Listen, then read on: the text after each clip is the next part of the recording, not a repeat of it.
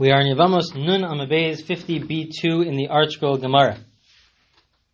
The Gemara begins with the following discussion. The Gemara asks, why is it we know from the Mishnah that there is a concept of a rabbinic form of yibum, a rabbinic form of chalitza, that if one does uh, an act of kiddushin, an act of a regular halachic engagement, uh, such as the giving of a ring or the giving of, a, of an engagement contract, the document, uh, so then that accomplishes something on a rabbinic level. It's not what is uh, required or accomplish anything on a biblical level, but it does accomplish something on a rabbinic level.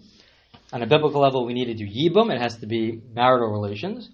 And the same thing is true with regards to the chalitza. That chalitza is necessary on a biblical level.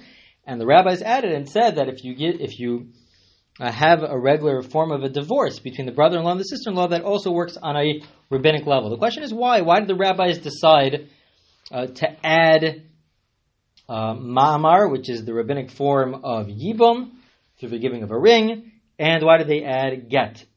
Excuse me the giving of a get of the divorce document as having rabbinic uh, halachic ramifications. So that's going to be the question of the Gemara.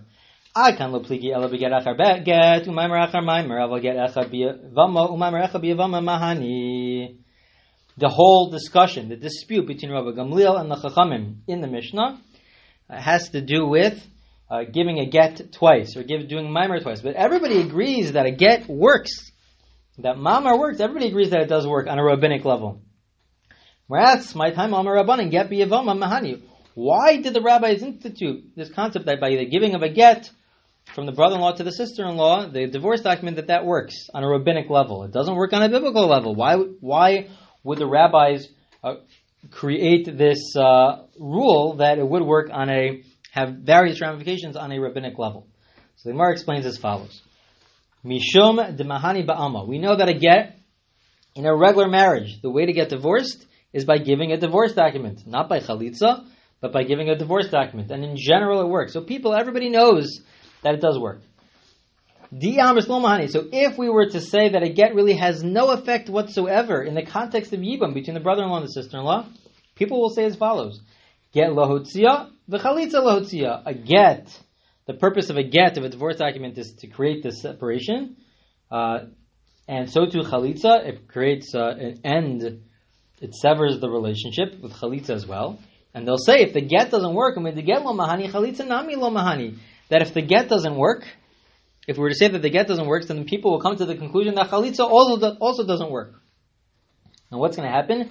People will say, "Oh, chalitza doesn't work." Really, you could do Yibam even after Chalitza. You would be allowed to do Yibam after Chalitza. Now, this is a bit strange, uh, because you're going to tell me people really think that Chalitza doesn't work. It says so explicitly in the Torah that the way to sever the relationship, to, to undo this, uh, this Zika, this bond, is by giving, doing Chalitza. So what do you mean? People will think that Chalitza doesn't work because the get doesn't work? So the, the the commentators, address this issue. And some explain that no, the concern is that they'll think that chalitza alone doesn't work. The Torah is telling us that you have to do chalitza in addition to doing what's normally done, which is the giving of a get, of a divorce document, and people think you have to do both. The fact that I, that a person gives a get, if that were not, if it, if it wouldn't have any effect, people will come to think that maybe I need to have both. I need to give a get and do chalitza. So that's why the rabbis instituted that the giving of a get alone will have an effect so that everybody knows that just doing one thing alone, the giving and doing of chalitza alone, that suffices on a biblical level. That's all that's uh, that's all that's necessary. And then once you do chalitza, then there's then you are certainly not allowed to do uh, yibum. The Gemara now continues to discuss mamar. What about mamar? Why did the rabbis institute? If it has no impact on a biblical level, why did the rabbis institute the concept of mamar? That the giving of a ring accomplishes something in the context of Yibam. Why does Mamar work? Similar idea. The Gemara says as follows: Mishum de Mahani. We know that the giving a ring works in general, outside the context of Yibam. If a person wanted to get engaged, they could give a ring, or they could give a, a marriage uh, contract, a, a shtar, a document. And people will say, if people, are, if it really has no effect whatsoever, we're afraid people are going to come to the following conclusion: Amri, Mamar liknos, ubia liknos. That mamar uh, the purpose of mamar is to create an engagement, a halachic engagement, and yibam also creates a halachic engagement. And mahani lo mahani. And since in this case, in this context, if we were to say that mamar, the giving of a ring, has absolutely no effect, so then people will come to the conclusion and say, you know what, having bia, having marital relations, will also have no effect. It wouldn't accomplish yibam. And then we're concerned that maybe after doing yibam, meaning after having bia, having relations with one of the sisters-in-law, they'll say, ah, oh, I didn't really accomplish anything. And maybe they'll do yibam with a different sister-in-law, which is forbidden. That is sister that is certainly forbidden. Once you do yibam with one, you can't do yibam with another. And so the same idea here is that people will think that if mamar alone doesn't work, the commentators explain, then people will think that yibam alone would not work. You would have to do more. Yibam alone uh, would not work, and you have to do more than just yibam, more than just having marital relations. And the concern is that if all they did was have marital relations, they'll think, you know what, I didn't finish the entire process of yibam, and I could do then yibam with a different sister-in-law. Because of that concern, they instituted the concept of mamar. They instituted the concept that um, if a person gave an, a ring uh, in, uh, first, so then it would have an effect to show that yibam alone, having marital relations alone, certainly has an effect. Now, once they instituted this, so they actually the, preferred approach is to actually do both. Uh, we we prefer that they first do mamar, they first give a ring, and then afterwards they, they complete the process through yibam, through uh, marital relations, and that that would complete the process. Okay, that is the end of that discussion in the Gemara. That the Gemara discussed why it is that the the rabbis, the rabbanon, they instituted the concept of a get, that the get would have halachic significance within this context uh, of yibam, even though the Torah says that it's not it's not how one severs this relationship. One requires chalitza, but they, the rabbis instituted a get out of the concern that people will think that chalitza alone would not work even though chalitza does work. So they instituted the concept of a get, and they also instituted the concept, the, the ramifications of doing mamar, of the giving of a ring or of a marriage contract. Uh, so that would also have uh, rabbinic uh, significance, halachic significance, to show us that yibam alone, by doing yibam alone, that would also uh, work. Okay, the Gemara now asks a new question. The Gemara asks, "Umay tama rabbanan bia psula yesh klum." So now we're going to discuss Bia Psula, which was the end of the Mishnah. It was the discussion at the end of the Mishnah. So just a little bit of uh, uh, of background and uh, to repeat what we said in the last recording. Bia Psula is the following idea. There's a when let's say there are uh, two sisters-in-law. There are two sisters-in-law, and the Ruvain is uh, is the brother-in-law. The Rachel and Leah are the two sisters-in-law, and Ruvain he first gives a get to Rachel. If he gives a get to Rachel, so then on a rabbinic level, he's not allowed to do Yibam anymore, even to Leah, because there's a concept, Yivna. Once you go down the path to uh, to sever this relationship, you're not, even with a different sister-in-law, you're not allowed to do Yibam. Another case is where Reuven did ma'amar to Rachel, uh, this uh, rabbinic form of an engagement to Rachel. So once that happens, he's not allowed to do Yibam with Leah. He's not allowed to Yibam with Leah because once he goes in the route of doing Yibam or in the process of doing Yibam with Rachel, he's not allowed to do Yibam with Leah. What happens in both of those cases, if they end up doing Yibam, they have Bia, they have marital relations with Leah, which is not allowed.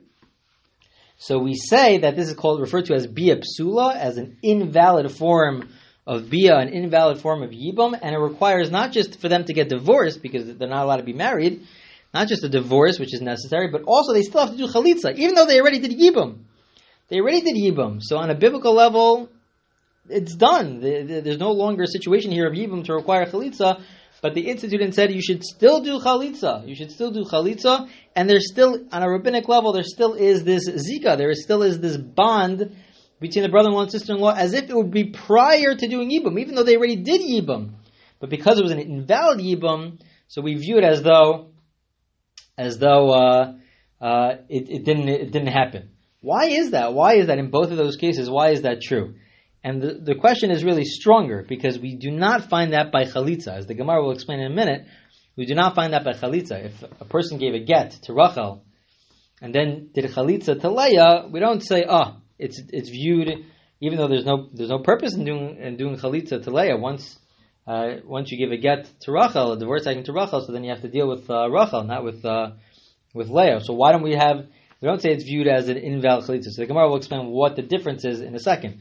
But first, focusing on yibum. Why is it that the yibum um, uh, is viewed as a bia psula, as an invalid bia, an invalid form of yibum, such that we, we then require chalitza, even though on a biblical level chalitza should not be required. You already did yibam. You don't need to do chalitza. We say you still have to do chalitza. Why? Amri i bia acher.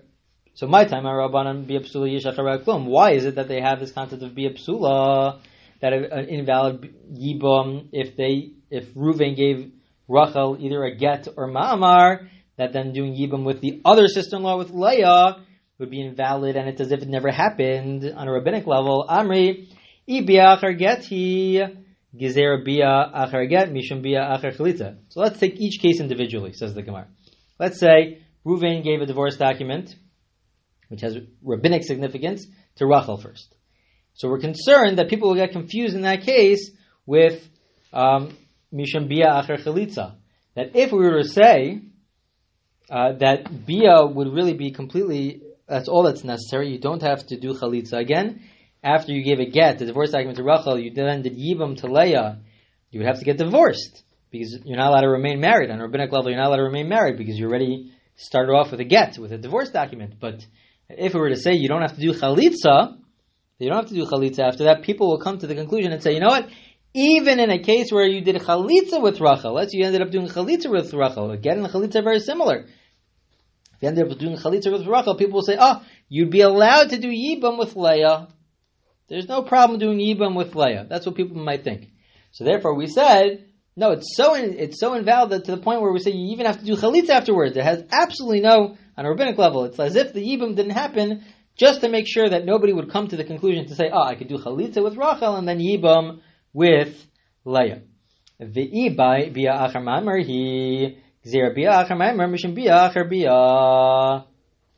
The Gemara then says uh, that in the other scenario, let's say Ruvain does mamar with Rachel. He has this rabbinic form of engagement through the giving of a ring with Rachel. So it, so that's only on a rabbinic level. So then he does has bia, he does yibum, has uh, marital relations with Leah. So that's not allowed on a rabbinic level because once he's working with Rachel, he's not allowed to then uh, do yibum with Leah. So we'll say that we're concerned that if we say that in that case, it's as if. Uh, you don't require chalitza because Yibum was already done, people will get confused and say, you know what? Even in a case where Ruvain does actually Yibum with Rachel, maybe he could then do Yibum also with Leah. People might think that. And so therefore we say, you know what? To make sure that people don't think that, because that is certainly not allowed, on a biblical level that's not allowed. So to make sure that people don't think that, we will say uh, that uh, the Yibum that you do after Mamar is on a rabbinic level, it's like it never happened. It's like it never happened, and the zika is still there, the bond is still there, that we require chalitza. So that's in the context of doing yibum with Leah after you did mamar or you gave a get to Rachel. So the Gemara asks, why is this different from chalitza? Why is it that if you did chalitza to Leah after you did either mamar, the rabbinic form of it, of yibum uh, to Rachel, or you gave a get, the rabbinic form of chalitza to Rachel, why is it that we say that the chalitza is fine, we don't require anything afterwards? So the Gemara explains as follows. Amri, we'll say as follows. My legs are, what gezerah are we going to make? What are we going to institute? What should we institute? What is the concern here? There is no concern. Nigzer chalitza achar get, mishum chalitza achar chalitza, kol ki tachlos v'tzizel. What's the concern? If the concern is that if you give a get to Rachel, and then you do chalitza to Leah, what are we concerned? That maybe in a case where you did a chalitza to Rachel uh, instead of a get, but you did a chalitza, which is similar, and then you ended up doing a chalitza also to Leah, so what? So do chalitza to Leah. True. It has no it has no halachic significance. Once you did a chalitza with Rachel, it has no halachic significance to do chalitza with Leah. It's like doing chalitza to any random person on the street. It has no halachic significance because you already did a chalitza. But okay, but what's so terrible? It's not a problem. There's no avera. There's no there's no sin. Nothing nothing wrong happens when you, if it's about yibum. So then that's that's a real that's a that's a violation. That's a prohibition. Prohibition of, of marrying your sister-in-law outside the context of Yibam. Yibam was already done, so it could be outside the or at least on a rabbinic level. So it's outside the context of of uh, of Yibam on a rabbinic level. So that's a real concern. But to do chalitza, to just sever the relationship, there is no prohibition. So let, let her do chalitza twice. What's the problem? And the same thing also. What's the concern? Let's say he did maimar with Rachel. Reuven did maimar with Rachel, the rabbinic form of yibam by giving of a ring, and then he did chalitza with Leah. What's the concern? We're going to come to confuse it to the case where you did yibam, you ended up doing yibam to Rachel, and then you do chalitza to Leah. So atu chalitza achar maimar milo bay get lemamaro, chalitza achar biyanami bay get lebiyaso. He says, what's the concern here? So the concern is that. Uh, you're going to end up doing bia and then chalitza to Leah. What is the concern? The Gemara says, what exactly is the concern? The concern is that if you did, let's say you did, again, so you did ma'amar to Rachel and then you ended up doing chalitza to Leah. So the concern is, oh, let's say you ended up doing yibam. But the, the case of yibam is actually, Rashi explains, is a slightly different concern. You do yibam to Rachel and then you want to get divorced to Rachel. You're now fully married. You want to get divorced to Rachel. People might think that if the chalitza is valid after you do mamar, so then maybe all you need in order to get divorced after you do yibam is chalitza. That's all you need. All you need is to do chalitza and not give a divorce document, which is not true because once you do yibam, you're fully married, and then the regular laws of marriage apply. You have to give a get if you want to if you want to get divorced. You have to have a divorce document, not do chalitza. But people might think, oh, if chalitza after mamar uh, works, so then maybe chalitza after doing yibam would also work. So to that, the Gemara answers, The truth is, in that in that scenario, we do require a get. We do require to give a divorce document. So again, if you do mamar, if you do mamar to Rachel, and then you do chalitza, so we do, even if you do chalitza to Rachel, we do require also the giving of a get, the giving of a divorce document. To undo the rabbinic engagement, we have to give the rabbinic form of of chalitza, which is a get. Uh, because why do we do that? Because if it's a case also where you did yibam first, people might think that uh, chalitza alone works. So we say no, it's not just chalitza. You don't even need to do chalitza, but make sure to give a get. Once you do yibam, it's you're fully married. We have to make sure that you give a get, that you give a divorce document. So therefore, we'll say that if you did mamar first, let's say it's just to one person to make things simple, you did mamar to Rachel, uh, the rabbinic form of engagement. Even if you were to do chalitza, uh, so we would say you still have to give a get. You would still have to give a divorce document just to make sure that you won't get confused in a case where you do yibam, that you, you might think that oh if I, if I wanted to get divorced I would have to do chalitza. The answer is no. You still have to give a get. You still have to give a divorce document once you do yibam. Once you do yibam, it's like you're married and the regular rules of marriage apply. Make sure to give a get. Uh, you would have to give a divorce document just like in any other marriage. That is the conclusion of the Gemara with regards to that discussion, and then we will continue the Gemara in next week's recording.